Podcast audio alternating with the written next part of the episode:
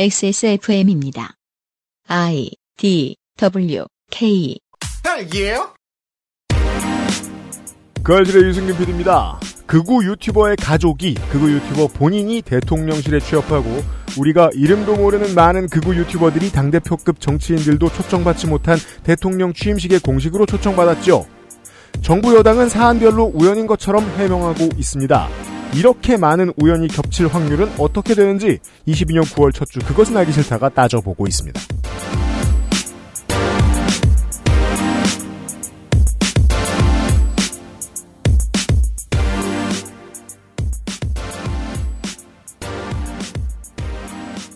윤세민 에디터와 제가 함께 있습니다. 네, 안녕하십니까. 윤세민입니다. 이게 이제 작년에 우리가 헬마우스와 함께 극우 유튜버 이야기를 할 때는 네. 어, 이 짜친 world. 어. 그래서 사실 우리가 마음이 편했어요. 음. 저 world는 우리와 상관이 없는 world. 음. 그냥 들여다보면 재밌는 world. 그렇죠. 그리고 이제 반성도 했죠. 음. 어, 사회가 노인을 버렸다. 그렇죠. 그런 것도 반성했죠. 네, 반성도 했죠. 우리가 막 17년부터 계속 반성했죠, 그거. 맞습니다. 네. 근데 지금 이게 뭡니까? 그죠. 그들이 대통령실에 들어가고. 반성하는 우리를 밟고. 그렇게 되었습니다. 그- 그때만 해도 놀이공원에 들어가서 첫 번째 어트랙션만 타고 나왔던 거예요. 맞아요. 예. 지금은 이제 우리가 한복판에서 포켓몬을 하고 있어요. 극우 유튜버들을 수집하는. 음. 계속 던져보고 있습니다. 아니, 근데 또 그렇다고 볼 수가 없는 게, 음. 그 포켓몬들이 유튜브에 있을 때나 우리가 수집을 하지, 네. 대통령실에 들어가 있는데 뭐 수집했다고 어떻게 말할 수가 있어요. 그 수집했더니 진화한 거죠. 내가 가라 해서 간 건 아닙니다만. 더럽게 태어나고 더럽게 진화하는 극우 유튜버들을 만나고 있습니다. 목요일과 금요일에는 이봉규 TV 시간입니다. 그것은 알기 싫다는 용산의 아는 가게 컴스테이션, 남해에서 온 바다보험을 바보상회, 아름다운 재단 18 어른 캠페인, 고전의 재발견 평산네이처 진경옥에서 도와주고 있습니다. 무엇을 모르는지 모르겠다면 컴스테이션에 문의해 주십시오. 데스크탑에 한해서 주식회사 컴스테이션 죽방이라 불리는 대나무 말뚝으로 손상 없이 어획한 최고급 멸치, 팔각지함과 보자기로 단장한 품격 있는 선물. 설날 장모님께 사랑받는 방법. 바보상회 프리미엄 죽방 멸치 세트. 진경옥은 물을 타지 않습니다. 진경옥은 대량 생산하지 않습니다. 진경옥은 항아리에서만 중탕합니다. 진경옥은 엄선된 원료만 사용합니다. 진짜를 찾는다면 진경옥입니다. 고전의 재발견 진경옥 평산네이처 정말로 사서 드셔보지 않으면 모르는 분야입니다. 음. 진경홍의 꾸덕함과 벌서스 다른 제품 동일한 제품의 물금은요 혀에 닿는 느낌에서부터가 이미 달라요. 왜냐하면 고함량 전통 방식 제조 뭐 하나 빠지지 않는 특징들이 있기 때문인데 가격이 시중 제품에 비해 월등히 싸다는 장점도 있지요. 이게 사실 진경옥의 고민입니다. 전에도 말했는데 이 두 가지 특징을 함께 강조하는 거는 마케팅상 실패거든요. 그렇죠.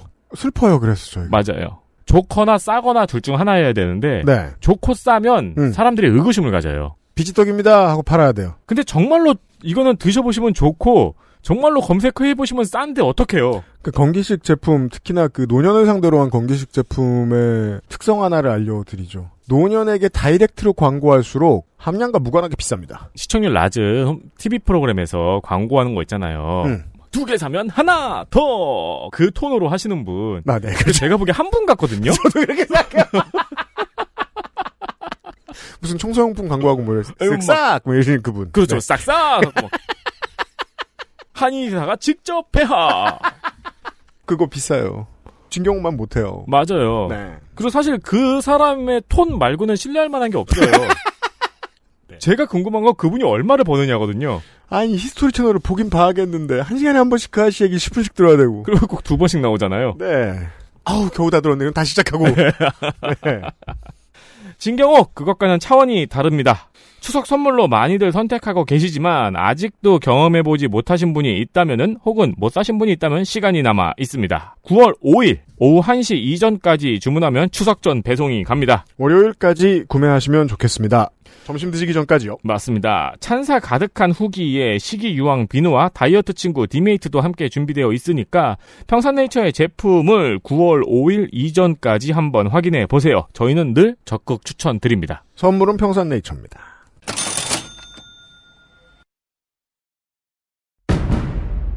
동지들 가짜뉴스를 hell로 보내 헬마우스입니다 모멸감을 주고 모욕감을 주고 치가 떨리게 하는 거 거짓말 좀 하지 말란 말이야 이 새끼야 대단한 얘기가 아니에요 가짜뉴스 만드는 유포자수는 너무 많고 그 새끼는 아무렇게나 만들어도 다 퍼뜨려주고 저 오물들을 치우려면 누군가는 오물통 속에 뛰어들어서 그 오물을 뒤집어쓸 각오냐 가짜 뉴스 확인 과정. 헬마우스 코너. 팟캐스트 에디션. 자, 이번 주에 더러운 거 다 하고, 어, 깔끔한 마음으로 기사 읽기 놀이에 들어가기로 합시다. 오늘 내일 계속 더러울 테니까, 네, 참아주세요. 기사 읽기 놀이는 얼마나 깨끗할까요? 헬마우스님입니다. 아, 안녕하세요 헬마우스입니다 그 기사 읽기 놀이는 그래도 상하수도 정도는 되잖아요 아 그렇죠. 왜냐면 그래도 그래도 네. 메이저이니까 그렇죠 네. 네. 어, 요거는 아직 이제 70년대에 새마을운동 거치기 전에 이제 동네 하천들 같은 경우는 음 실지렁이도 살고 막 그러잖아요. 그랬죠. 그 비슷한 거죠. 이제. 기자들이 놀라고, 대중 전반이 놀라고, 청취자 여러분들만 사람들이 왜 놀래지, 우리 청취자 여러분들만 궁금해 하셨던 그 문제. 안정권의 한마디가 지금 이번 주에 전국을 좌지우지하고 있습니다. 뭐라고요? 초청장 보이냐? 특별 초청장? 사실 거기서 시작된 거예요, 이게. 이 그렇게 흔들어대지. 않았으면. 그렇죠. 네. 그러니까 아무도 주목하지 않았습니다. 아니 지금까지 생각해 보세요. 지금까지 대한민국 87년에 민주화가 된 이후로 어, 몇 번째 대통령인데 네. 초청자 명단, 대통령 취임식 초청자 명단이라는 거를 누가 신경을 썼습니까? 그렇죠. 거기서 초청자 명단 중에서 신경 쓴다는 거는 말하자면 그 중에 셀럽이 누구냐 정도죠. 맞습니다. 마이클 잭슨이 왔다. 뭐 노래, 이런 거. 노래 누가 하냐? 아, 그런 거죠. 사실 마이클 잭슨 말고는 아무도 관심도 없었고요. 그렇죠. 그냥 근데- 전직 대통령들 왔겠거니. 근데 네. 자초한 측면이 있습니다. 이 정부는 자초한 측면이 있어요. 음. 보통은 대통령 선거가 끝나고 이제 모두가 화합하는 장이 되면 음. 아, 경쟁 상대였던 분들 부르죠. 네. 모시죠. 네, 그렇죠. 모십니다. 음. 근데 이재명 후보를 안 불렀어요. 네. 그리고 홍준표 시장도. 홍준표 시장도 안 불렀어요. 나경원 전 원내대표도 안 불러가지고 나경원 전 원내대표가 삐졌어요. 삐졌어요? 그걸 방송에서 얘기를 했어요. 네. 그 사람들이 약간 어, 저 초청 저 좀 이상하다라고 생각할 때 보세요. 안정권의 한마디로 점점 커지죠, 이렇게? 네. 그러니까 말하자면 이제 메이저 매체에서는 나경원까지만 이상하다고 생각하고 있던 그 시점에 이미 유튜브와 서브컬처 판에서는 안정권은 뭐야? 이러고 그죠. 있었던 거죠. 네. 뭐야 윤서인도 갔어? 배인규도 있네? 그러자 메이저 언론이 이 냄새를 맡고, 어, 이거 어, 권오수 아들 있어! 어, 어. 찾아본 거예요. 사진을 다 확대해가지고 뒤져봤더니, 야, 이거 아는 얼굴이 있는데, 이게, 아, 이게 누구야, 이거. 권호수 회장이랑 똑같이 생겼는데? 이게 배틀로얄 직전에 단체 사진 찍는 것 같죠? 이렇게 X자 하나씩. 그렇죠, 그렇죠. 네. 야, 이거 좀 이상하다. 네. 라는 생각을 하기 시작할 때, 이제 그렇게 되면 그 다음 단계는, 어, 국회의원을 통해서 찔러봅니다. 음. 행정안전부가 이제 취임식을 총괄하니까, 어, 취임식에 대해서 초청자 명단 내놔봐라. 그렇죠. 했더니 행정안전부에서 답변했습니다. 없다, 지웠다. 지웠다. 왜냐? 거기에 개인정보가 들어있기 때문에 네. 그런 개인정보는 오래 보관하면 안 된다. 개인정보 보호법상. 음. 에, 그래서 이제 취임식이 끝난 직후에 갖고 있던 명단을 지웠고 음. 컴퓨터에 있던 것도 어, 7월 15일자로 이, 파기를 했다. 네, 공문에는 그렇게 썼죠. 민주당 고민정 의원한테 보낸 공문에는 일부 남아있던 자료도 파기. 음. 즉, 다 없앴다라고 처음에 얘기했어요. 웃긴 겁니다. 7월 11일에 고민정 의원이 자료 요청을 했으면 음. 주구 파기를 해야 될 거 아니야. 그렇죠. 파기를 하고 파기했다고 공문을 보냈습니다. 미친놈들 아닙니까 진짜? 달라길래 놀라서 파기. 어, 그게 미친 거예요. 그게 너무 뻔뻔하고 말이 안 되거든요, 그게. 아, 애초에. 저 이제 지겨워서 헬마우스 나올 때마다 이 얘기하니까. 엄마가 내놓으라고 하자, 아, 성적표 파기. 아, 그러니까. 거잖아요. 꼬리표 뭐 이런 거 없다고 안 줬다고 학교에서 안 나눠줬다고 이런 얘기 하는 거잖아요. 네. 다 봤어 임마. 아 지금 이런 건데. 그러니까 하여튼 그런 상황 말하자면 네. 정부에는 없는 그 초청자 명단이 음. 한겨레에서 발견이 됐지 않습니까? 그렇죠. 아니 이게 아니 이게 무슨 9월 9월 말에 모기도 아니고 네. 우리 집에 놓고 쟤네 집에는 있나 음. 이런 거잖아요 이게. 네. 그게 왜 거기가 있어요? 음. 말하자면 한겨레가 어떤 경로론과 입수를 했는데 한겨레와 대통령실의 밀월 관계가 아닌 이상 그렇죠. 이번에 이제 그 정치권에서 논란이 된 것도 정부의 기록물로 생산이 된 거기 때문에 그냥 막 파기하면 안 되거든요. 음. 그래서 대통령 기록물법상 그거는 대통령 기록물로 지정이 돼서 나중에 다이 기록관으로 이관이 돼야 돼요. 네. 음. 근데 얘네가 그러니까 행정안전부가 처음에는 화들짝 놀라가지고 지우고 없어요 이렇게 했는데 네. 정치권에서 야 그걸 지우면 어떡해? 그죠. 야 공무원으로 생성이 된 건데 야 니네 그거 지우면 3년 이하 징역이다? 이렇게 나온 거죠. 그러죠. 그러니까 갑자기 아, 아 이까 찾아보니까 있네요. 네. 아 저희가 다 합쳐놓은 엑셀은 지웠는데 네. 아 그 행정안전부에서 취합하는 과정에서 각 기관에서 보낸 초청 요청 명단은 있습니다. 이러면 이제 언론사들도 능력을 발휘해야 될 거 아니에요? 네. 그래서 이제 통기록을 다 뒤져봅니다. 아 그렇죠. 어, 그 전 대통령 때들 나와 있던 초청 명단 다 살아있다. 아 그렇죠. 이것도 지금 오늘자로 밝혀지고 있습니다. 네. 이러고 있으니까 이게 너무 한심한 웃기는 작태잖아요. 아, 그러네. 생각해보니까 사료군요. 아, 사료 이거 없으면 안 돼요. 아, 사료군요. 네. 거기 누가 왔는지는 굉장히 중요한 이슈죠. 그렇죠. 나중에 역사적으로 보면 네. 심지어 여기에는 안정권이 있었기 때문에 그렇죠. 나중에 역사에서는 굉장히 중요한 얘기가 될 겁니다. 네. 이 사안이 어떤 파장을 앞으로 낳게 될지가 아직 남아 있기 때문에 끝난 사안이 아니거든요, 이게. 음. 예. 그렇기 때문에 굉장히 중요한 사안이 될 거라. 어쨌든, 어, 대통령실에는 한동안 없었지만, 음. 한겨레에는 있었던, 그 초청자 명단에 따르면, 보도된 바에 따르면 이렇습니다. 음. 거기에 누가 왔었느냐, 우리가 잘 알고 있는 안정권을 비롯해서, 네.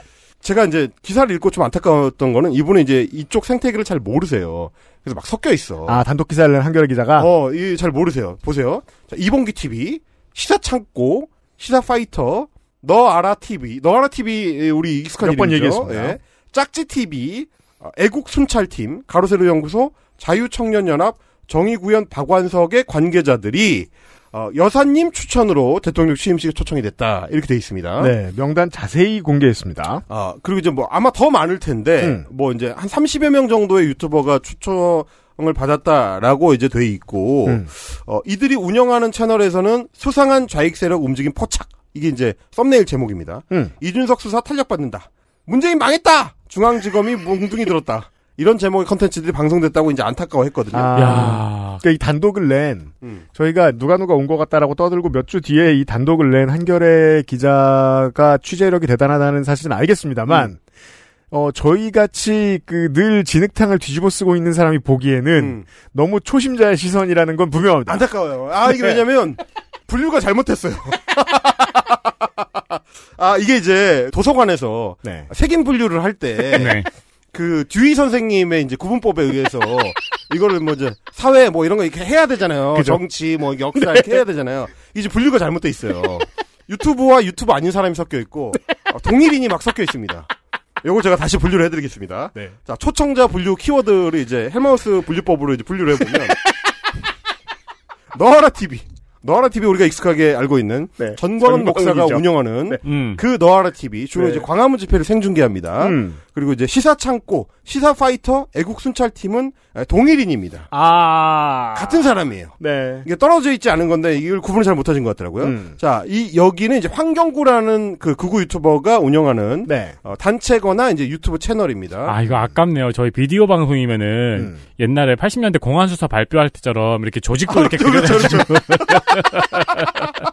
할 수 있었는데. 아주 아깝네요. 자, 그리고 짝지 TV라는 이제 극우 유튜브 채널이 있고요. 음. 가로세로 연구소 뭐 아시다시피 네. 그리고 이제 정의구현 박완석 의 경우에 이제 요 나중에 이제 설명을 해드리겠지만 음. 어, 연관 키워드 신혜식입니다. 아, 그렇습니까? 신혜식계. 네, 신혜식 계열이고요. 음. 어, 그리고 이제 이 조직표를 하면 이제 그 위에 신혜식이 있는 거죠. 음. 어, 그 다음에 자유청년연합은 유튜브 방송을 운영하지 않습니다. 음. 자유청년연합은 예전에, 지금은 좀 잊혀진 이름인데, 음. 박근혜 최순실 국정농단 사건 때 유명했습니다. 어, 여기에 대표로 있던 인물이 이제 장기정이라는 인물인데, 네. 야구 방망이를 들고 다니고, 야구 캡을 항상 쓰고 다니던 음. 인물로 유명했습니다. 왜냐면, 그 야구 방망이를 들고, 박영수 특검의 집 주변을 돌아다니면서 그 사람 협박을 일삼다가 네. 아, 구속됐죠. 음. 어, 그런 인물이고 이제 그 사람도 초청이 됐다고요? 네. 그러니까 말하자면 서북 청년단 단장을 부른 거죠. 어 그렇죠. 네. 네. 요런 거고 어 이제 장기정 같은 경우는 이제 이전에 음. 어 최순실 국정농단 이전에는 세월호 농성 그 유가족들이 농성을 할 때 그 천막 앞에서 폭식 투쟁을 주도했던 인물입니다. 그때 떴군요.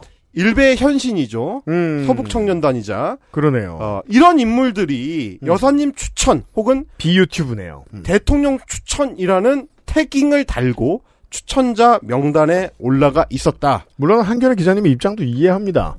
어, 분류법상 짜친 분류를 쓰신 아, 그렇죠. 거죠. 그럼 다 몰아넣으면 돼요. 아, 전체적으로 짜친 네, 거죠, 네. 그냥. 네. 짜친, 그러니까 기타로 분류하신 거죠, 기타. 아니 그러니까 이게 안정건이 네. 저기 여사님이 자기 알아봤다고 눈 마주쳤다고 난리친 그렇죠. 그 어마어마한 떡밥이었던 거네요 진짜. 그 사실 많은 그뭐 지난해랑 그대로 연결되고 있어요. 어, 많은 이제 뉴스 시청자들이나 독자들은 야, 이게 뭐야라고 이제 지나가시는데 네. 이게 그렇게 지나갈 일이 아니라고 저희가 이제 몇 달 동안 얘기를 해왔지 않습니까? 네. 그 말이 맞았는데 음. 맞았음에도 불구하고 너무 슬픈 거죠, 이게. 이게 맞으면 어떡하냐 도대체. 모르는데 그냥 불렀겠느냐는 거예요. 그러니까요. 누군지 자세히 알고 골라서 고른 거겠죠. 왜냐하면 일반 청취자분들은 생전 처음 들어보는 이름들이잖아요. 음. 이 사람들을 뭘 알고 추천을 했겠어요? 음. 진짜 잘 알아야 추천하는 거죠. 네. 제, 가 만약에 소설가라면은 여기 이제 어디까지 떡밥으로 올라가냐면은 서울의 소리 녹취록까지 떡밥으로 올라가는 거예요. 그렇죠. 1억 준다 그랬잖아요. 그렇죠. 거기까지도 떡밥으로 올라갈 수 있죠. 네. 그러면 이게 모두가 연결되어 있는 겁니다. 여사님이 그 말을 한 사람한테만 했을까? 그러니까요. 음. 그러니까 대통령 후보자 본인은 집에서 편안하게 고양이와 함께 침대에 누운 상태에서 옆으로 누운 채 스마트폰을 들여다볼 때 이봉규 TV를 시청합니다. 음. 그리고 여사님은 음. 그 사람 많은 대통령 취임식 식장에서 음. 잠깐 지나가면서 손 흔들다 말고 어, 안정근과 아이 컨택을 해줍니다. 네. 그리고 뭐 그 전에 이제 서울의 소리 이명수 기자나 이런 분들 소위 말하는 영향력이 있는 유튜버들과 직접 컨택을 해서 음. 때로는 그 사람들한테 캠프로의 영입을 제안했습니다. 음. 이런 것들이 확인됐고 그런 제안을 받았던 사람이 누구냐? 짝지 TV, 정의구현 박완석, 어, 시사창고, 너와라 TV. 그리하여 실제로 누군가는 대통령실에 취업했고. 그렇습니다. 그 중에 일부는 직접 채용이 되기도 했고, 네. 그 중에 일부는 대통령의 VIP로 음. 취임식에 초청을 받았습니다. 이게 사람들이 전부 다 채널명과 아이디가 있으니까 리니지 같네요. 혈맹들 싸움 그렇죠. 이제 같네요. 화- 환경구는 이제 부계정을 두 개를 굴리는 거죠. 약간 그런 느낌인 건데. 하, 그래서 처음 들어보시는 이름들이 많기 때문에 음. 그 인간들이 어떤 인간들인지 잠시 이제 시식 시간을 찍먹! 아, 찍먹하는 시간을 가져보도록 하겠습니다. 이런 사람들이 제 20대 대통령 취임식에 공식 초청을 대통령과 그 영부인으로부터 받았던 인물들이다. 여사크루. 이런 사람들이 여사크루로 취임식에 참석을 했다라는 거를 들려드립니다. 자, 너하나 TV 말씀드린 대로 전광훈 목사의 그 채널이고요. 네, 저, 지- 우리, 차- 우리 방송에서는 공식적으로는 처음 만납니다. 아 그렇습니다. 지난해 네. 유튜브 수익 네. 4억 2천만 원의 슈퍼챗 수익을 거뒀습니다. 와. 2021년 한국 전체 슈퍼챗 수익 5위, 음. 어, 2020년에는 3위까지 찍었던 네. 거대 극우 유튜브 채널이고요. 음흠. 자, 황경구라는 인물. 황경구라는 인물은 이제 어, 초청자 명단에서는 세 개의 타이틀이 올라가고 있는 걸로 봐서는 음. 말하자면 어, 두 개의 유튜브 채널과 한 개의 개인 조직을 운영하는 사람인데 음. 거기서 이제 애국 순찰팀이라는 게 오프라인 조직이고요. 아. 어, 본진이 황경구 TV입니다. 음. 그리고 이 황경구 TV가 제가 추론하기로는 슈퍼챗으로 인한 그 수익 창출이 막힌 것 같아요. 음. 그래서 부계를, 부계를. 뚫어야죠. 예. 수익 창출용으로 시사 파이터라는 부계를 팠습니다. 음.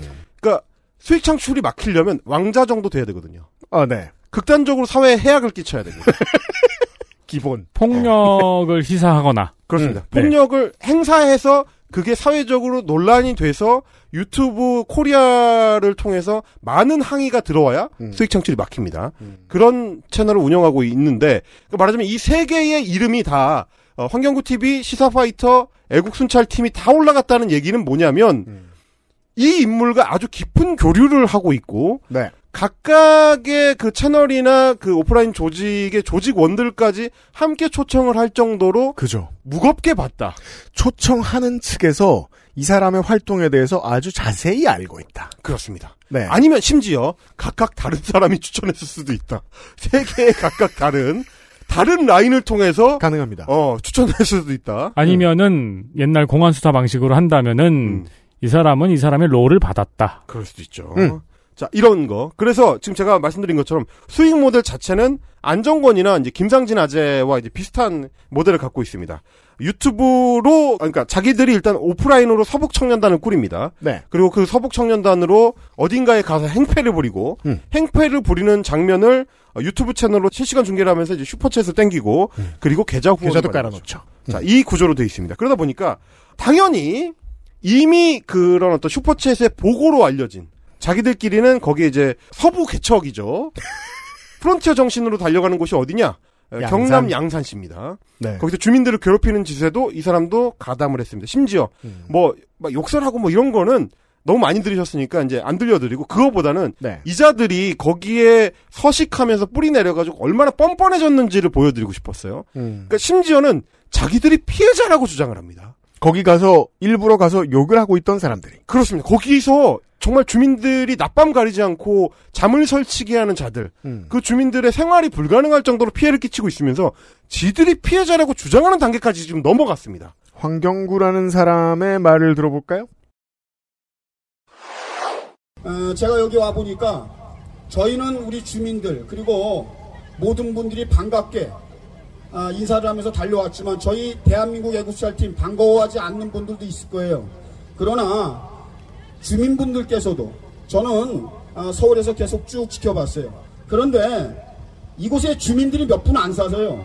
제가 보니까 면적 단위로 보면은 거의 아, 문재인 문재인 씨 그 사조가 거의 뭐 이 마을에 3분의 1, 4분의 1은 차지하는 것 같은데 사람 숫자가 얼마인지 모르겠어요. 근데 제가 분명히 말씀을 드립니다. 저희 단체한테 합법적으로 어, 집회를 평화스럽게 유지해 달랄 것을 원하신다면 다 그런 건 아닙니다. 어느 곳에나 미꾸라지는 있어요. 근데 여기 평산마을에 지산리의 주민들이 다 그렇진 않은데 한두 분들이 오셔서 본인들이 위법적이고 무리한 짓을 해요. 제가 좀 전에도 보니까 오자마자 여기 믹서기에 이 음향기기를 막 손으로 만지고 우리 순찰 팀원을 몸으로 밀치고 이렇게 하면 그 요구 조건은 절대 정당화될 수 없는 거예요. 불편하다고 생각하는 주민은 주민은 지난 정권에서 힘으로 밀- 밀어붙이는 거 그런 거 배우지 마세요. 그거 나쁜 거예요. 절차와 과정이 있어요. 경찰을 통한다든가 얼마든지 자기의 의사를 전달할 수 있는 대한민국은 자유민주주의예요. 그런데 이곳에도 개중에 튀려는 분들이 있어요. 목소리 크게 하고 삿대질 좀 하면 먹어주는 줄 알고 저희 그런 단체 아니에요? 그거 착각하면 큰일 납니다. 저희는 그런 거 더 잘해요. 자, 무슨 말을 접수해줘야 되는지 모르겠습니다. 저희는 튀려고 하는 그런 단체가 아니지만, 더 잘해요. 자신은 있답니다. 당신들이 우리한테 와서 가라고 하면 우리가 어, 곱게 갈 것 같으냐. 협박이죠, 이제. 이런, 자. 이런 식의 협박이고. 이게 한동훈 장관 때문이기도 한데 이런 류의 화법이 점점 익숙해지고 있어요. 사람들한테 이게 뉴스나 이런 데를 통해서 너무 많이 들려오니까 자기가 하는 잘못한 짓을 그대로 상대방한테 투사하려고 드는. 그렇습니다. 그러니까 여러분 이게 제가 왜 이 부분을 들려드렸냐면 저는 이걸 듣다가 너무 피가 거꾸로 솟았는데 생각해 보시면 이 사람들이 자기 집 앞에서 뭘 하고 있는데 다른 사람들이 와가지고 항의하거나 못하게 하거나 이런 게 아니에요. 지금 남의 집 앞에 가가지고 그렇잖아요. 거기 마이크를 대놓고 지네 집인 줄 알았어. 소리 소리를 지르는데 아니 왜 이렇게 시끄럽게 하냐고 했더니 미꾸라지라고 칭하잖아요 중간에 음. 여기 있는 분들은 다 괜찮은 사람들인데 그 중에 미꾸라지가 있다. 미꾸라지가 누구냐? 평산마을 주민들입니다. 거기서 피해를 받고 있는 피해자들이 음. 미꾸라지 같은 존재라서 흙탕물을 만든다는 거예요. 그렇죠. 아니 여기는 그 사람들 집인데 들어온 미꾸라지의 대사죠 이게. 쥐들이 와가지고 음. 왜 우리한테 이렇게 피해를 끼치느냐? 음. 왜 우리한테 와서 항의를 하느냐? 당신들이 우리한테 항의를 하면 우리가 가만히 있을 것 같아? 아니 네 집이 아니고 여기는 남의 집이에요. 남의 집. 아니 누가 지금 주인이고 누가 이 와서 행패를 부리는 사람들이 구분이 안 돼요. 자기들도 지금 헷갈리고 있는 거예요. 아니 너무 어이가 없는 거예요. 저는 이게 아니 이제 정치적으로 뭔가를 이루고 싶어 하는 집단이 쓰긴 쓰는 방법입니다. 어그로를 끈 다음에 본인들이 피해자가 되는 방식. 너무 황당하잖아요. 정도와 명분의 차이는 있죠. 이걸 극한까지 끌어내렸습니다. 막 달래잖아요. 막 아 여러분 그렇게 하시면 안 돼요. 아니 미친놈들 아닙니까 진짜? 이런 존재들이라는 걸 한번 보여드리고 싶었습니다. 황경구 이런 사람이고 네, 자, 어, 그다음 초청하는 쪽에서는 이걸 다 자세히 알고 있었을 것입니다. 그렇습니다. XSFM입니다. 딸기예요?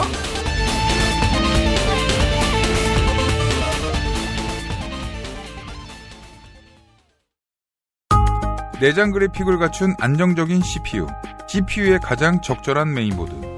하드디스크만 써본 분들은 상상조차 하기 힘든 속도의 M.2 SSD, 기능성과 디자인을 모두 충족하는 케이스까지 이달의 PC로 빠르게 구매하실 수 있습니다. 010-8279-5568 원하시는 다른 어떤 사양도 대처할 수 있는 컴스테이션에 문의하셔도 좋습니다. 주식회사 컴스테이션 정제수를 넣지 않고 엄선된 원료 그대로 만들었습니다. 대량 생산하지 않고 항아리에서 120시간 중탕했습니다. 고전의 재발견 진경옥 평산네이처 뭔가 그곳을 떠난다는 게 되게 믿기지가 않았거든요. 반평생보다 더 많이 자랐는데 갑자기 떠나게 된다니까 믿기지도 않았고 여러분의 독립은 몇 살이었나요? 보육원의 아이들은 만 18세가 되면 시설을 나와 홀로 살아가야 합니다. 어른이 되기는 아직 이른 나이. 곁에 아무도 없다면 그것은 자립이 아니라 고립입니다. 18. 홀로 어른이 되어야 하는 아이들을 위해 함께 해주세요. 아름다운 재단은 18 어른의 건강한 자립을 응원합니다. 아름다운 재단 18 어른 캠페인.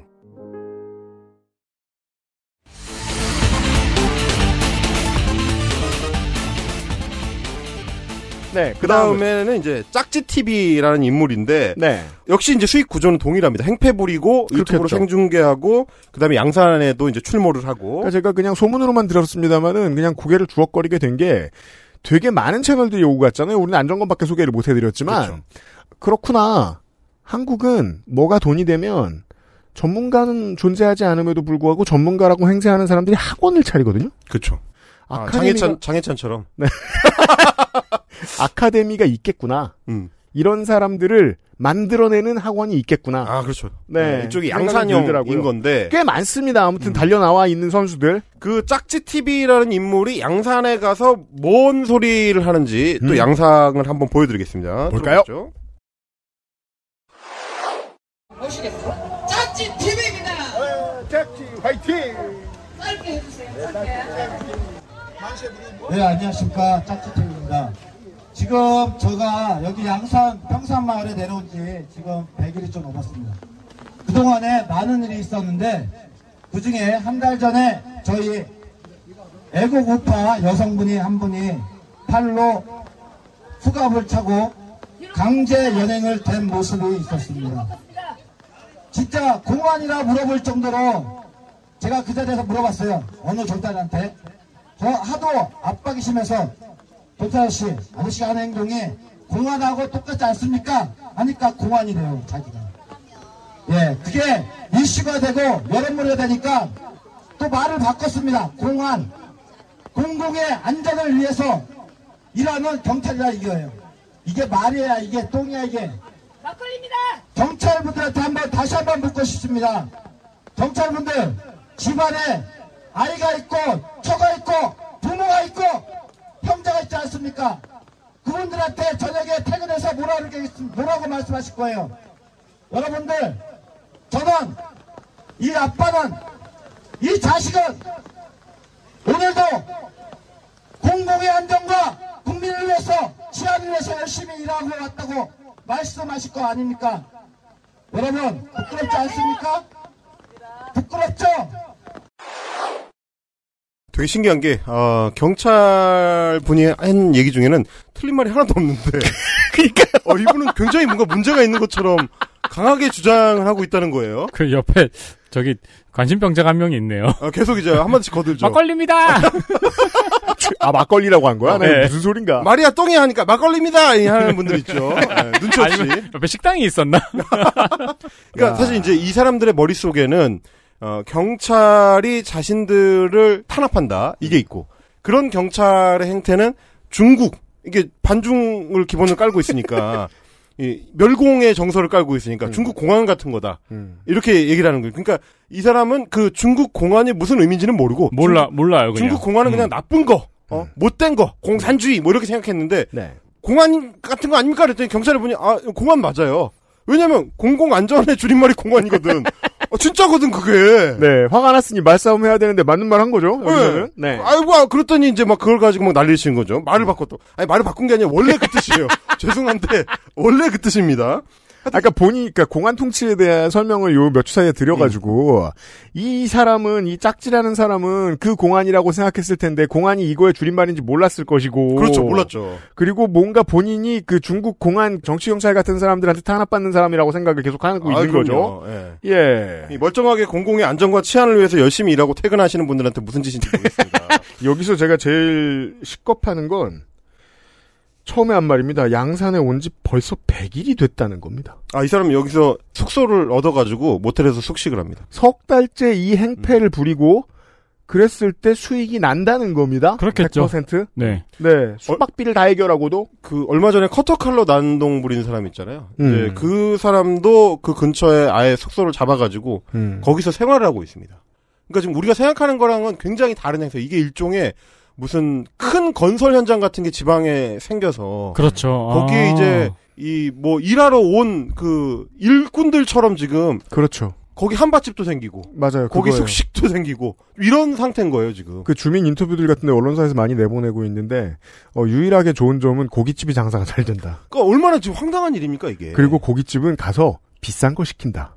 어. 수익이 잘 된다는 겁니다. 돈잘 번다는 얘기죠. 예. 아, 근데 이 짝지 TV는 지금 여러분이 유튜브에서 만나보실 수가 없습니다. 그렇게 없더라고요. 지금 검색을 해봤는데 안 나오더라고요. 알았어요? 영구 퇴출됐습니다. 이거 아, 언제 챙겼냐 근데. 왜냐? 아, 안정번 같은 짓을 한다는 얘기죠. 그렇죠. 어, 이제 환경구처럼 선을 지키진 선을 지키는지 모르겠죠. 어느 정도 선이 있는 거와는 달리 예, 지나치다라는 건데 지나친 사례 중에 하나 어, 짝지 TV가 누구를 대상으로 폭력을 저질렀느냐? 가로세로 연구소를 아, 우리한테 익숙한 풍경이죠? 어, 이게 구분이 된다는 사실. 이제 한겨레의 그 기자님이 봤을 때는 음. 다 똑같은 기타잖아요, 기타. 기타 네. 항목. 음. 비고 이런 데 들어가는 항목인데. 기사들이 싸우고 있어요. 어, 기타가 구분이 있어. 그 안에서. 가세연과 그럼요. 짝지TV가 구분이 있어요. 네. 그래서 가세연은 어, 지금 제가 들려드릴 영상 안에서 상식인의 롤을 가지고 있고요. 가세 결국 지들끼리 할 때는 음. 경찰한테 탄압받는 코스프레 해가지고 슈퍼챗 받는 건 똑같은 업무인데 그렇죠. 일상인데 지들끼리 부딪혔을 때는 예전에 저희가 이제 가세연 다룰 때 이 김세희 그 대표의 네. 경찰을 향한 그 증오와 소리 분- 팍팍 지르죠. 분노, 막 네. 엄청난 경찰에 대한 어떤 악감정 이런 게 느껴졌잖아요. 음. 가세연은 짝지 TV가 침입을 시도하자 경찰을 부릅니다. 경찰이 오고 나서 네. 어, 침입을 시도했던 짝지 TV를 막아선 뒤에 가세연이 경찰을 불러서 음. 경찰이 출동한 뒤에 경찰관님한테 음. 예, 서로의 입장을 이제 설명하는 그 대목 이거 살았어. 잠깐 들려드리겠습니다. 좋아요. 이분들이 무적, 그냥 아, 무작정 찾아오셔가지고 카메라를 들이밀면서 진입을 시도하셨고요. 진입 시도한 거 맞죠? 저 아, 들어간 적 없는데요? 어 디, 어디, 어디까지? 들어갔어요? 안 들어갔어요? 어디까지, 어디까지 오셨는데? 아, 문 앞에 어디? 있었어요. 저 안? 들어갔어요. 삼층 문 앞에? 네, 문 앞에서 안 들어갔어요. 건물 들어오셨죠? 네. 건물 안 들어오셨죠? 건물 들어와가 진입해가지고 3층 저희 사무실 문 앞에서 계속 들어오셨어요. 네, 3층 사무실이요. 예, 안녕하세요. 그런 식으로 무작정적으로 라이브 방송을 하고 있거든요. 어, 그 중간에 마지막 부분에 네 안녕하세요 하잖아요. 네. 그 짝지 TV라는 사람이 음. 어, 전화를 받는 척하면서 도망치려고 합니다. 지금 서- 경찰한테 설명을 하고 있는 게 가로세로 연구소 측이죠. 네, 갈세로 연구처 측의 이제 그 직원이죠, 직원. 네. 네, 그 직원이 어, 짝지 TV가 사실 라이브 방송을 켠 채로 사무실에 이제 진입을 시도를 해요. 음. 움찔움찔하면서 들어갈까 말까 막 엄청 어 이렇게 재고 네. 예, 그러면서 이제 방송을 하는 거를 보고 이제 가로세로 연구소 측에서 어, 주거 침입이다. 음. 그래서 이제 신고를 해가지고 경찰이 출동해가지고 서로의 입장을 강변을 하고 있는 짝지 TV는 그러니까 이제 제가 이제 그 배인규를 상대했을 때도 마찬가지였는데 네. 저희 집 앞에 와가지고 배인규가 난리쳤던 영상을 보시면 네. 경찰이 출동을 하면 갑자기 횡설수설을 합니다. 엄청 당황해가지고 어떻게 하지를 못해요. 지금 이 짝지 TV가 그 비슷한 상황이고 네. 이제 안 될 것 같으니까 이제 전화를 받는 척하면서 도망을 시도하다가 나중에 이제 예, 다시 이제 이게 되게 사회학의 현학적인 질문입니다. 어, 이런 중요한 말을 하죠. 가로세로 연구소의 담당자가 음. 이분이 건물에 갑자기 막 들어오셔서 음. 무작정 라이브 방송을 이라고 얘기해요. 그렇죠. 그게 평소에 자기들이 하는 일이잖아요. 그렇죠, 그렇죠. 업이잖아요. 너무 웃긴 일이잖아요. 그래서 이 직원분이 나와서 저는 잠깐 잘라서 보- 들려드렸지만 네. 이런 식으로 하는 게 어디 있느냐. 음. 어, 서로 이제 어떤 그 상의를 하고 필요하면 요청을 해야 어, 방송을 하는 거지.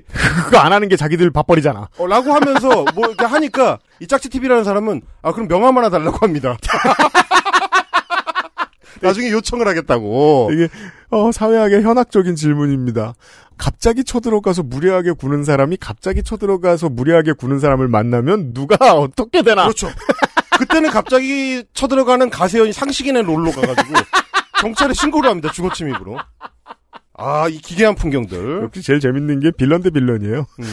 아, 물론 저도 이제 당해본 그 일이긴 해요. 네. 어, 남을 모욕하고 폄훼하고 욕설을 퍼붓고 왜곡을 하는 거를 이제 컨텐츠로 삼았던 윤서인이나 어, 뭐 이제 윽튜브나 이런 애들이 어, 제가 등장해가지고 어, 폄훼하고 모욕을 했더니 저를 이제 고소를 했죠. 네. 그런 것처럼 이 본인들이 그 문재인 정부를 향해 항상 쏟아내던 그 소위 말하는 어, 내로남불이라는 이 컨텐츠가 이렇게 음. 얘기하죠. 정말 하고 싶은 얘기가 있고 어, 공익에 붙어 있는 어떤 신념이 있으면 경찰 앞에서 갑자기 이렇게 순한 양이 될 수 없어요. 그렇죠. 그쵸. 결국 음. 돈벌입니다. 예. 자, 이게 짝지 TV였고요. 네. 자, 이분도 초청을 받으신 분입니다. 대통령 취임식에 초청을 받은 종자입니다. 취임식 날 꽤 불편했겠네요. 그럼 거기서 이렇게 싸웠, 그 약간 좀 그랬겠네요. 그 여기 서로 디스전하는 래퍼들 대기실에서 만난 것처럼. 그렇죠. 다 만났죠 거기서. 네. 그리고 다 라이브를 켰습니다. 네. 자 그리고 박원석이라는 이름이 박완석. 아, 박완석이라는 네. 이름이 있었습니다. 네. 네, 목소리 들으시면 우리 이제 청취자분들 중에서 감 좋은 분들은 어디서 들어봤다 싶으실 예, 특유의 쪼가 있습니다. 들어보시죠. 보죠. 시청자 여러분 안녕하십니까? 뉴스 빠박이 바로 시작하겠습니다. 윤리위 추가 징계가 유력시되는 이준석이가 마치 실성한 듯한 모습을 보이고 있어서 논란이 일고 있습니다. 이제 오는 22일 윤리위 전체회의에서 이 이준석이의 해당 행위에 대한 추가 징계 절차가 개시 판단, 그러니까 이 탈당 권고나 이 제명 처분이 유력해 보이는 그런 상황인데 제가 이제 저 이런 사람이 앞에 있으면 우리 강아지한테 하는 거 비슷한 걸 하게 되죠. 이렇게 휴지를 들고 가까이 갑니다. 코 풀자, 팽. 아, 코 풀어주고 싶어. 아, 진짜. 그리고 이제 아, 이 들었죠? 예. 이, 사, 이 사람은 처음 듣는 게 아닙니다. 네, 신의 한수 편에서 나왔던 그렇죠. 그분입니다. 자, 신의 한수의 문화부장을 역임했던 예, 박완석 님이고요. 어, 지금은 어, 신의 한수의 신혜식 대표하고 싸우는 바람에 아, 아, 뛰쳐나와서 이 안 싸운 사람 누구야? 싸우는 바람에 이제 따로 지금 꾸리고 있습니다. 그리고 이제 이 인물도 어, 마찬가지로 대통령 취임식에 초청을 받았다. 아, 여사님 추천이었습니다. 음. 자, 그리고 장기정이라는 인물은 아까 이제 잠깐 설명을 드렸죠. 네. 네, 자유청년연합 대표라는 타이틀로 광화문 집회의 무대에 올라서 온갖 욕설들을 이제 쏟아붓던 그, 그 고전적인 완장질러죠. 그렇습니다. 이, 네. 그러니까 문자 그대로의 서북 청년단의 이제 재판입니다. 이 인물이 어, 그 인물이다라는 예, 말씀을 좀 드리고 싶고 역시 옛날에도 마찬가지로 제가 좀 조심하려고 조심하려고 늘 애를 썼는데 서로 이제 여야가 싸우면서 서로 네가 홍위병이다, 네가 홍위병이다 이런 소리 많이 해요. 홍위병이라는 단어 쓸 때 되게 조심해야 됩니다. 음, 그쵸. 그쵸, 그쵸. 체제를 수호한다는 이유로 깡패짓도 하고 사람도 죽이고 다니던 사람들이잖아요. 음. 그런 고전적인 개념에 가장 가까운 인물 같습니다. 그렇죠. 네. 실제로 야구방망이를 들고 다니면서 사람들을 위협하는 어, 그런 이제 활동을 네. 주로 했었던 인물이고요. 빨간 모자, 그러니까 MAGA 모자가 떠오르는 어떤 모자에다가 그 디지털 camo 자켓을 입고 있네요. 네. 그리고 옆에 이제 보시면 이제 성조기가 이제 붙어 있습니다. 그리고 몽둥이를 흔들고 있고, 음. 네. 이 새끼들은 사실 이 사람은 늙어가지고 디지털 camo 세대가 아닌데. 제가 옛날에 얘기 안 했습니까? 그거 저 신형군복 테스트 할 때 제가 모델이라고 저 사령관실에 들어가서 그거 입고 서 있었다고. 아 진짜요? 저 때 바뀌었어요. 아 그래요? 네. 그러니까 따라서 얘는 저보다 어릴 것 같은데. 아니 저는 그, 그래야 돼요. 저는 개구리였는데 어. 제 생각 이분은 개구리 이전일 것 같은데. 어, 이분이 제가 알기로 70년대생입니다. 그럼 개구리 이전이죠. 아, 개구리 이전이죠. 네. 네. 하여튼 그런 인물이고 네. 자 지금까지 지금 말씀드렸던 한겨레의 보도에 나온 초청자 명단의 몇 명이 를 어떤가 돌아보고 있어요. 쭉 봤습니다. 네. 공통적으로 제가 정리를 해드리자면 일단 양산 평산마을에 가서 주민들을 상대로 행패를 부리거나 음. 예, 공통적으로 혹은 민정단계 정당들의 야권을 향한 지금 이 민주당을 음. 향한 이제 고발을 대행하거나 고발 대행 시민 단체들이 많죠. 그렇습니다. 그리고 이제 그- 지금 저 짤을 하나 헬마우스님이 붙여주셨는데 JTBC의 보도 내용인데 이 사람의 대사가 이러네요. 이제는 말로 하면 안 됩니다. 이 새끼들은 몽둥이 맛을 봐야 합니다. 라면서 한 손에 마이크, 한 손에 몽둥이를 흔들고 있는 모습입니다. 집회에서. 네. 이런 인물들. 그러니까 이제 직접 가서 뭔가 행패를 부리다가 폭행 사건을 일으켜서 유튜브에서 퇴출되거나 음. 이런 게 혹시 대통령 취임식의 초청의 어떤 요소가 아닌가. 일관성이에요? 아, 일종의 일관성이 있거든요. 그거를 다 통과를 하면 초청장이 발부되는 건지. 네. 예, 자동 발부가 되는 건지는 모르겠습니다만. 그러니까 따라서 이재명, 홍준표, 나경원이 초청받지 못한 이유를 알 수 있습니다. 그런 짓을 한 사람들은 아니거든요. 그렇죠.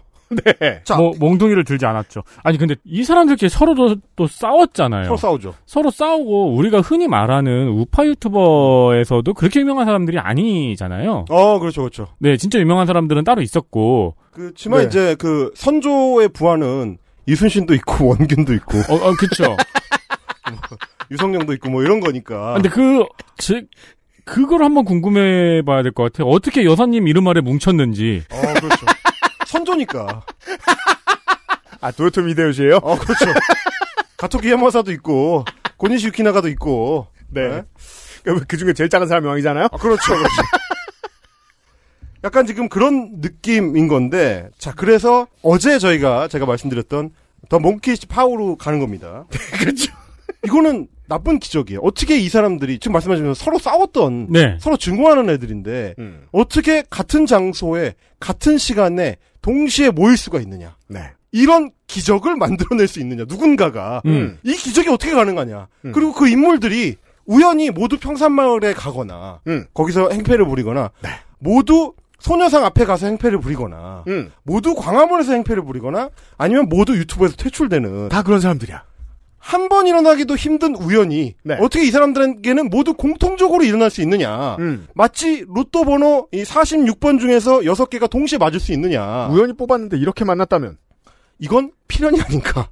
이것은 기적이다. 그리고 그것은 어, 기적을 넘어서서 이 정도 되면 우연이 아니라 인과관계다.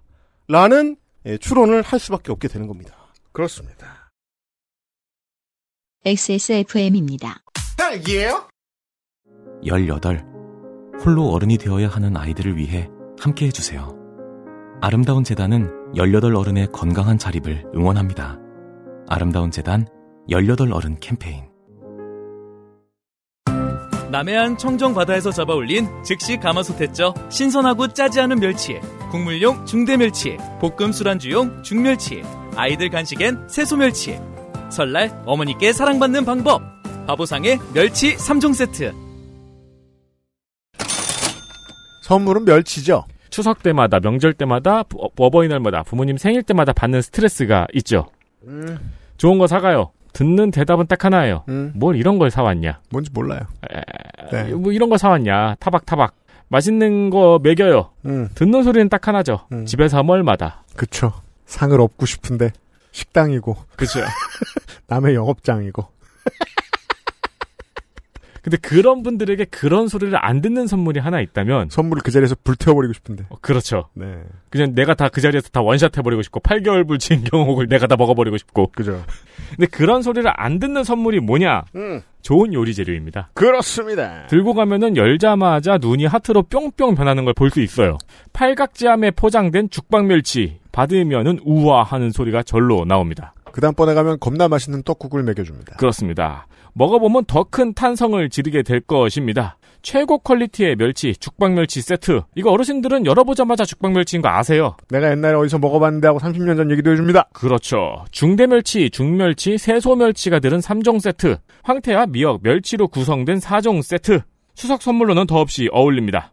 배송 마감은 9월 6일 12시까지고요. 네, 화요일 점심 드시기 전까지. 이때 이제 저희가 배송은 해요. 음. 근데 택배사 사정은 또 어쩔지 모르죠. 마감에 맞추는 건 위험합니다. 맞습니다. 발송은 했는데 택배가 밀릴 수 있으니까 미리미리 서두르시는 것이 좋습니다. 네. 도서산간 지역에서는 조금 더 빨리 해주시면 감사하겠습니다. 그러니까 도대체 비주얼이 어떻길래 얘네가 이렇게 오버를 하는가 싶으시면은 음. 액세스몰 들어와서 이미지만 보셔도 아 싶으실 거예요. 그럼요.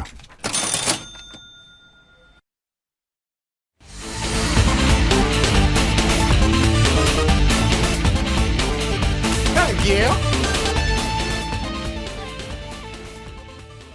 자, 이 안타까운 추론의 결론. 그렇다면 뭡니까? 이들을 예, 불러 모은 사람에 대한 궁금증이 생기는 거죠. 제우스. 어, 사실 이런 사람들은 그냥 네.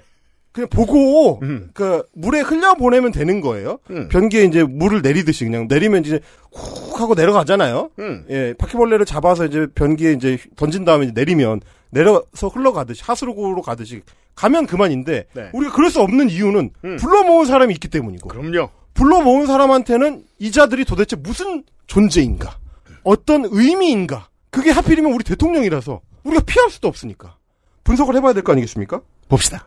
그래서 다음 챕터의 제목은 가자 델포이로입니다. 그래서 제가 제우스라고 말씀드린 겁니다. 델포- 어딘가에 제우스가 있어요. 신탁을 받으러 갑니다. 네. 영화 더킹의 음. 정우성처럼. 아, 네. 영화 더킹의 한강식처럼 음. 델포이로 신탁을 받으러 갑니다. 음. 자, 인과관계가 거듭될수록 이들의 어떤 유착 정도, 싱크로율이 어느 정도인지를 의심할 수밖에 없는데 네. 델포이 수준이다. 그 정도로 아주 밀착돼 있다. 누구가? 한국의 보수 본류와 이자들이. 아 그래요. 초청장에서 발견됐던 우연의 정도가 다음 우연으로 이어지면 봐요. 이렇게 해석하지 않는 이상은 아까 헬마우스가 말한 대로 우연의 연속일 수밖에 없는 거잖아요. 그래요. 그냥 단순 우연이면 그냥 로또 명단 같은 거죠. 어쩌다 일어나는 사건이지. 자, 제우스가 독수리를 날립니다. 야, 취임식 하니까 가서 아무나 데리고 와. 독수리들이 강용석이랑 안정권을 데리고 옵니다. 그 러니까 근데 가세연하고 제우스가 화를 냅니다. 야, 이런 우연이 어딨어? 그랬을 리가 없다는 거예요. 그렇죠. 가세- 아니 제우스가 독수리를 날려서 누군가를 불러왔으면 다 미녀들일 거 아니에요. 제우스가 늘 그랬듯이. 강용석 안정권인데 그 미녀들인 거예요. 그럼요. 네. 이유가 있는 거죠. 가세연하고 다른 분들은 또 약간 구분이 되는 것 같아요. 여기 시청자 명단 중에서 뭐랄까 유독 늙기도 했고. 아, 그렇죠. 네. 그리고 오프라인에서 분명히 위력을 행사하는 사람들이 모여 있네요. 자, 보십시오. 그래서 제가 보수 본류의 어떤 위험성에 대해서 경계하게 되고 어지럼증이 느껴지는 게 그런 대목입니다. 어, 대통령은 이봉규 TV를 집에서 편한 시간에 누워서 시청을 합니다. 네. 여사님은 안정권하고 아이디 컨택을 합니다. 음. 그리고 그 다음 여당의 집권 여당의 백석 넘는 의석을 국회에 가지고 있는 집권 여당의 비대위원장은 신탁을 받으러 갑니다. 이쯤 되면 어, 우리는 정말 나라 걱정이 되기 시작하죠. 네. 웃을 수 없는 일이 되기 시작합니다. 음. 자, 먼저 어떤 일이 있었는지, 그러니까 크게 제가 지난주에 유착 정도를 확인할 수 있는 사건이 두 개가 있었는데 그 중에 하나가 주호영입니다. 음. 첫 번째 사건, 주호영 비대위원장이 이준석 대표한테서 제기당한 가처분 신청이 인용돼서 음. 직무정지를 당한 날, 네. 그날 했었던 발언을 먼저 들려드립니다. 들어보시죠. 사실은 음, 재판장의 성향 때문에 우려하는 이야기들이 사전에 많이 있었습니다. 재판장이 특정 연구 모임 출신으로 편향성을 가지고 있고 하기 때문에 이상한 결과가 나올 거라는 우려가 있었지만은 저는 그걸 믿지 않고 있었는데 그 우려가 현실화된 것 같습니다. 이런 얘기가 이번 주에 많이 특히 터져 나옵니다. 나왔습니다. 네. 음, 근데 뭐- 저는 이 얘기가 처음에 나왔을 때 음. 굉장히 의아했어요. 왜냐면 매일 정치평론을 하는 사람이라서 음. 주호영 비대위원장보다 제가 뉴스를 더 많이 보거든요. 그럴 거예요. 어, 근데 저는 처음 봤습니다. 이 가처분 신청이 제기된 이후로 뭐 이분이 말하자면 지금, 지금 여기서 얘기하는 걸 우리법연구회 같은 소위 말하는 이제 진보적인 그 뭐 법관 모임 음. 같은 거를 의도하고 싶었던 것 같아요. 네. 거기 소속돼서 화- 활동했던 판사니까 판결이 좀 이상하다. 이런 얘기를 하고 싶었던 건데 음. 그 전에 가처분 신청이 인용될지 기각될지 한창 어, 언론들이 궁금해하면서 다룰 때는 판사의 성향 같은 거를 얘기하는 매체가 없었어요. 없었어요. 통상적으로 국민의힘 내부에서 이준석 대표를 향한 절차가 됐느냐 안 됐느냐 비대위원회를 구성하는 과정에서 문제가 있었느냐 없었느냐 이런 걸 다루고 그거에 대한 법조인들의 견해를 묻는 기사는 있었어도 판사가 무슨 성향이냐 이걸 다루는 매체는 거의 없었거든요. 자, 정치인은 인터뷰를 나오면 80% 정도는 남한테 들은 얘기를 합니다. 그렇죠. 이 오리지널은 보통 상당히 적어요. 근데 이 경우에는 판결이 나온 즈음부터, 판결이 나온 다음부터 판사 성향 얘기가 나오기 시작했잖아요. 맞습니다. 아니 왜냐하면 이, 이 판사 성향 얘기는 국민의힘이 그동안에 민주당을 향해서 공격하던 태제예요. 그게 뭐냐? 민주당 니네가 무슨 판결만 나오면 판사 성향이 어떻다느냐 하면서 부정하지 않았냐. 구속영장 발부가 되거나 안 되거나 이거에 대해서 판사 성향 따지지 않았느냐. 이게 말이 되느냐. 이 법원의 판단에 따라야지. 라고 지들이 얘기해놓고. 그리고 할 이날 수가 없으니까. 이날 저도 하루 종일 뉴스를 봤는데 저는 판사 상향을 얘기하는 얘기는 못 들었고 이제 수많은 정치인과 평론가들이 이후 국민의힘의 행보 그렇죠. 그 얘기할 때 그게 궁금하지. 잖아요. 근데 비대위원장 당사자가 판사 성향을 얘기합니다. 주호영 의원이 이 얘기를 어디서 들었을까라고 의심하는 것은 합리적 추측입니다. 자, 그러면 어디서 들었을까를 제가 찾아왔습니다. 네. 들어보시죠. 단, 단서가 법관에 편향 결정 없이 공장의 판사가 양심에 따라 법리에 따라 하면 99% 기각이다. 이게 신봉기 교수의 이야기야. 여기서 이게 법관은 좀 조심해야 돼. 왜냐면 이게 가처분 법관이 그 우리법 연구에 그 공개된 이름이거든. 우리법 연구에 숨은 조직원도 많잖아. 공개된 사람도 우두머리 들만 공개하거든. 저하고 이게 사법연수업 동기입니다. 황정수 판사가요. 황정수 판사가 28기 저 동기예요. 근데 시험 늦게 다가 제 서울대 선배입니다. 이분이 우리법 연구의 핵심 창립자 조직원이에요. 전남 구례 출신입니다. 전라도 구례. 그 다음에 순천고등학교 나서 유명. 근데 이 판사가 김명수가 남부지법이 제일 중요하잖아. 여의도 국회관을. 그러니까 거기에 남부지법의 수석부장들은 확실하게 자기 사람을 뽑아놨거든. 김명수가. 야, 김명. 유튜브 아니면 못할 이야기. 이 사람들은 듀오인가요, 꽁트? 그죠, 서, 서로 서정 변호사라고 리듬감이 잘 맞죠? 네. 맘맘맘맘. 이게 뭐냐? 불, 불독인 줄 우리, 알았어요. 우리 할아버지 같아. 옆에서 추임새 넣는 폼새가 이게 추임새 넣는 게 이봉규고요. 아, 저는 기, 기분 좋은 불독인 줄 알았어요. 탁 꺼질 때. 아웃캐스트 노래 뭐지? 헤이, 헤이야? The Way You Move. 처음엔. 붐, 붐, 붐, 붐. 그럼 천 명이 듣고 있다가. 네. 딱 맞춥니다. 이 사람 리듬감 아주 좋네요. 자, 이게 지난 네. 8월 14일 이봉규 TV의 생방송 중의 내용입니다. 음. 그걸 들은 게 아니냐라는 의심을 하게 되는 거예요. 8월 14일. 예, 왜냐면 딴 데서는 못 본 거예요. 맞아요. 저는 예, 언론 보도를 통해서 확인한 적이 없어요. 왜냐면 헛소리니까요. 아니, 너무 헛소리니까. 왜 헛소리인지 아십니까? 심지어 서범수 판사가 우리 법 연구회 출신이 아니에요. 맞아요? 아니야. 그러니까 팩트가 아니에요. 심지어. 이 변호사가 엄청 자신있게 얘기하잖아요. 자기가 사법연수 동기고, 선, 자, 선배고. 미디어 환경의 너절함을 우리가 지금. 감상하고 있습니다. 맞아요? 온 언론이 비슷한 얘기를 다 떠들고 있는데 아무도 팩트 체크 안 했다는 겁니다. 심지어 우리 법 연구회 출신이 아니에요. 그리고, 그러니까 이 얘기를 주호영 비대위원장이 뭐 출신 어쩌고를 얘기하는 바람에 남부지법에서 그날 저녁에 공식 해명 자료를 냈어요. 출신 아니라고. 근데도 아무도 몰라! 왜냐면 그냥 얘기했으니까 그런 줄 아는 거죠. 아 뭐야 좀 받아 적어주세요. 이게 뭐야 이게. 그러니까 이게 엉망진창이잖아요. 유튜브에 나와서 이봉규 TV라는 극우 유튜브에 나와서 누, 누군지 모르겠는 변호사가 나와가지고 자기 동기라면서 우리본 연구회 출신이라서 수- 판사가 성향이 이상하기 때문에 판, 판결이 이상하게 나오면 99%는 자기들이 원하는 대로 나올 텐데 이상하게 나온다면 이 사람이 전라도 출신의 구례 출신의 순천고등학교를 나온 우리법 연구회 에 적을 두고 있는 사람이기 때문에 그럴 것이다. 이렇게 얘기를 했는데 비대위원장이 나와가지고 이 사람은 성향이 이상하기 때문에 판사가 이렇게 예- 결정한 거예요. 아, 그럼 이거는 힌트가 나온 거구나. 어, 그 오타 베낀 거. 그렇죠. 맞는 얘기를 따라 할 때는 따라 했는지 알기 힘들어요. 네. 틀린 얘기를 베낄 땐 100%입니다. 그렇죠. 문제인 거죠, 이게. 이게 논문 표절할 때 오타 베낀 거 나온 거. 어, 그렇죠. 유지를 베낀 거죠, 누가. 네. 어? YUJI를 누가 베끼면 그건 김건희 논문을 베꼈을 게 100%지 않습니까? 이런 이런 상황이에요. 자, 그러다 보니까 그러면 저는 그 다음 의심을 하게 되는 거죠. 아니, 8월 14일에 이미 신탁이 있었어요. 네. 델포이에 가서 주호영 비대위원장이 신탁을 받아봤더니 아, 이건 판사의 음모다. 네가 만약에 벼락을 맞는다면 그것은 판사가 우리 법연구회 출신이기 때문에 내리는 벼락이다. 이렇게 얘기를 하고 점괘가 그대로 떠들었습니다. 그럼 저는 이제 궁금하죠. 그러면 이제 자기들이 원하는 결과가 안 나왔어요. 자, 이러면 이랬을 때 틀렸죠. 어. 틀린 것도 틀린 거지만 네. 어쨌든 신탁을 받은 놈은 나와서 똑같이 읊조린다는 걸 확인했잖아요. 그렇죠. 그 말이 맞든 틀리든 어느 점쯤의 이야기인지 우리가 확인했습니다. 아니 생각해보세요. 고대 그리스에서 델포 신탁은 대부분 틀렸을 거 아니에요. 근데 무녀는 어쨌든 나와서 그걸 중얼중얼 떠들잖아. 받은 신탁을 환각 상태 상황에서 떠들지 않습니까? 그러면 주호영 어, 비대위원장이나 혹은 이 대통령 부인이나 혹은 뭐 대통령실의 뭐 한강식 검사나 누군가가 또 신탁을 받으러 갈 거 아닙니까? 그렇죠. 어디에서 침대에서 러닝 셔츠를 입은 채로 그렇죠, 그렇죠. 신탁을 받겠죠. 신탁을 받겠죠? 자 그러면- 이봉규 TV의 입장을 생각해 봅시다. 이렇게 틀린 게 하루 이틀이겠어요? 어. 근데도 계속 살아남았잖아요. 알게 뭡니까? 시민사회 수석도 와서 신탁을 받아가는데. 기술이 있겠죠? 그러면 딴 놈이 또 신탁을 받으러 올 거고. 그렇죠. 그러면 지금 이 중차대한 위기 상황에서, 여권의 중차대한 위기 상황, 음. 지도부 공백 상태에서 다음 우리가 나아갈 방향을 내려주십시오. 아폴로님. 하고 갈 거 아닙니까? 유튜브로 쪼르르. 그러면 신탁을 내립니다. 8월 26일에 신탁이 있었습니다. 이봉규의 신탁. 들어보시죠.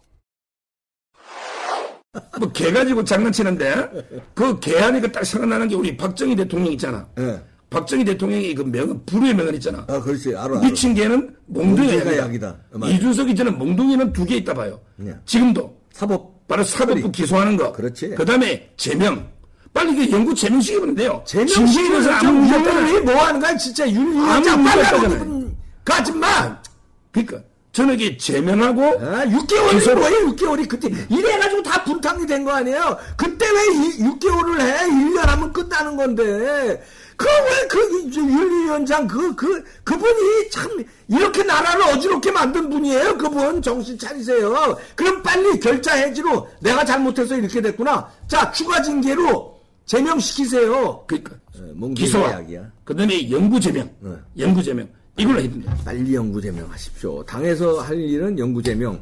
그다음에 수사는 지금 하고 있으니까 수사로 또 처리하고요. 예, 자, 빨리 저 비대 아, 저 윤리위 빨리 추가 잼, 저 윤리 아, 징계하시기 바랍니다. 예. 그게 결자 해지예요. 자, 제가 해머스 아, 취한다. 코너에서 했던 얘기를 너무 자주 하는 게 제가 문제가 되는데 지금도 그럴 수밖에 없습니다. 한국도 그렇고 일본도 그렇고 이 사회들이 공통적으로 가지고 있는 답답한 지점이 40년 전에 시험 한 번 잘 봤다고 똑똑한 사람이 아니에요. 네. 어떻게 이렇게 최고로 멍청합니까? 이딴 소리를 들으러 간단 말이에요. 그 어. 똑똑하다고 알려진 민선들이 아유, 막걸리 많이 마셨더니. 그러니까.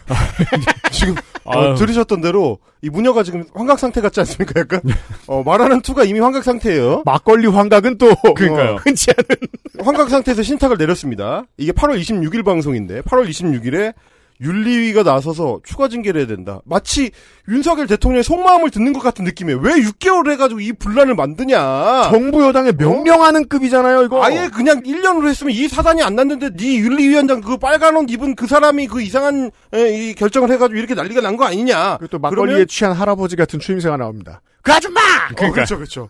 어, 어, 그분이 이제 본캐요, 본캐. 이, 이봉규 본캐인데, 네. 떠드시는 분. 자, 그분이 환각 상태에서 신탁을 내립니다. 26일에. 음. 추가 징계를 해야 된다. 윤리위가 나서서 추가 징계를 해야 된다. 사실상 영구 제명급의 추가 징계를 해야 된다. 라고 신탁을 내리자, 음. 8월 27일에 네. 신탁을 받아든 신전의 신관들이 네.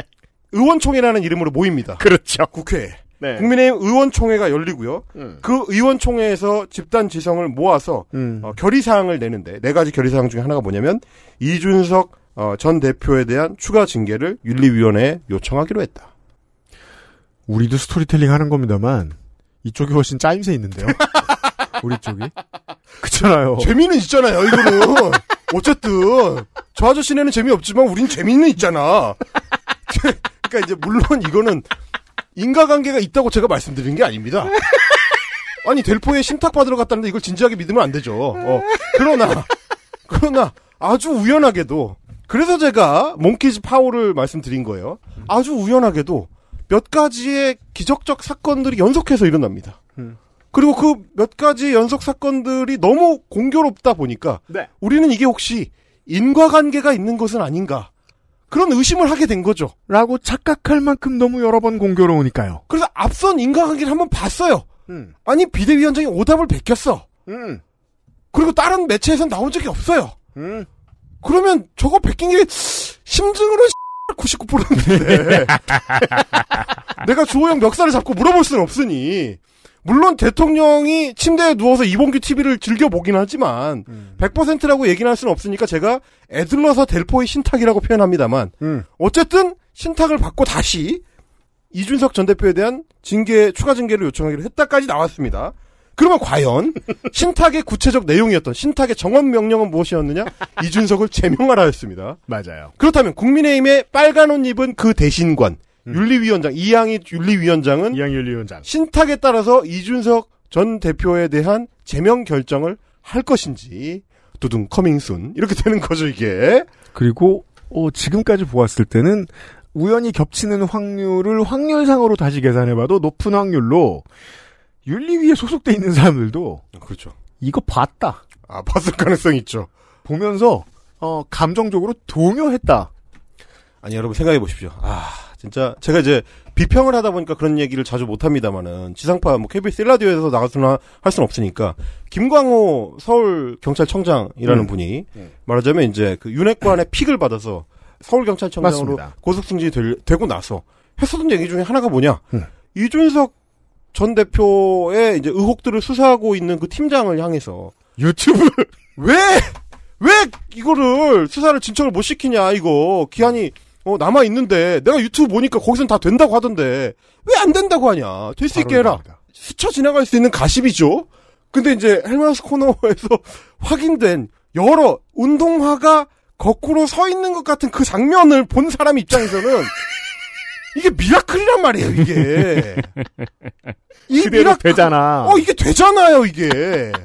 그러면 한 번 더 던지면 또 서지 않을까 이게? 근데 계속 서. 계속 서. 아 지금 서 있는 운동화가 내 앞에 지금 여덟 켤레 정도 있는데. 그러면 우리는 생각해야죠. 중력에 문제가 있는 거 아니야? 그러니까요. 아, 심지어 한겨레 기자가 그냥 봉투에 담겨 있는 거 싹 쏟았는데 운동화가 30개가 서잖아요 그냥. 그럼 이상하잖아 이게. 그, 그걸 왜 그런 거 있어요. 존 시나 개그라고. 네. 그렇죠. 이제 프로레슬러 존 시나. 근데 이제 존 시나가 늘 말하는 게 너는 내가 안 보인다잖아요. 아 그렇죠. 네. 그래서 사람들이 이제 그거 가지고 개그짤을 만듭니다. 음. 그냥 동네 사람이 이렇게 쓰러져 있으면 그 사진을 가지고 존 시나가 때려 눕혔다 이렇게 얘기를 하는 거예요. 음. 빈 방을 찍어놓고 존 시나로 가득한 방 이렇게 얘기한다거나. 그렇죠, 그렇죠. 그렇죠. 존 시나가 신발을 신고 있는 게 아닌 이상. 아, 그렇지, 그렇지. 그러니까 뭔가 이유가 있을 거 아닙니까? 어, 신발들이 이거- 다 서 있는. 이거, 이거 있는 거잖아요. 아니 한 개를 봤으면 내가 그걸 그냥 기적이라고 끝내요. 근데 너무 많이 서잖아. 그러면 혹시 거꾸로 서는 신발이 있는 것이 아닐까? 마법사가 던져가지고 마법입니다 해서 네. 열받은 관객이 난입해서 던져봤는데 똑같이 쓴 거잖아요. 그러니까 저만 하더라도 마법을 좀 배웠던 사람이니까 내가 던지면 설 수도 있어. 근데 한겨레 기자가 던졌는데 30개가 서면 문제가 있는 거잖아요.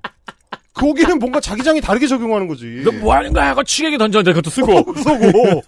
자, 이런 상황입니다. 우리가 보고 있는 이것이 혹시 정말 신탁인가 아닌가? 자, 이 얘기는 장난이 아닌 게 추석 전이라 가볍게 가볍게 하겠습니다. 우리가 요파 씨도 그런 사람 많이 받아요. 뭐 우리 엄마 아빠가 혹은 뭐 동네의 어떤 뭐 할아버지 할머니가 그거 유튜브를 맨날 보고 있습니다. 저도 어, 집 근처의 편의점에 저녁 때 간식 사러 가면은 그거 유튜브 보고 계시는 뭐 그쵸. 알바생인지 사장님인지 계세요. 산책하다 보면 옆으로 스쳐 지나가는 아저씨가 보고 있죠. 시끄럽게. 예. 그분들을 설득하는 방법에 대해서 누가 물어보면 저는 언제나 사석에서는 그렇게 얘기해 줍니다. 잘해줘라. 음. 덜 외롭게 해주고 음. 얘기를 들어주고 내 얘기가 궁금할 때까지 그냥 좀 해줘라. 그게 힘들면 거리를 두되 친절하게만 해줘라. 음. 그 이상 할 수 있는 정치적 설득은 없다. 근데 그게 주호영일 땐. 대통령 취임식에 사람을 초청할 수 있는 권력을 가진 사람일 땐 방법이 없어요. 그러니까요. 그리도 나아가고 있습니다. 이번 주에 그것은 알기 싫답니다. 금요일 순서를 마무리 짓도록 하겠습니다. 윤세민 에이터와 유승민 PD. 해마스니까 다시 돌아오겠습니다. 감사합니다. 고맙습니다. XSFM입니다. I D W K 딸기예요?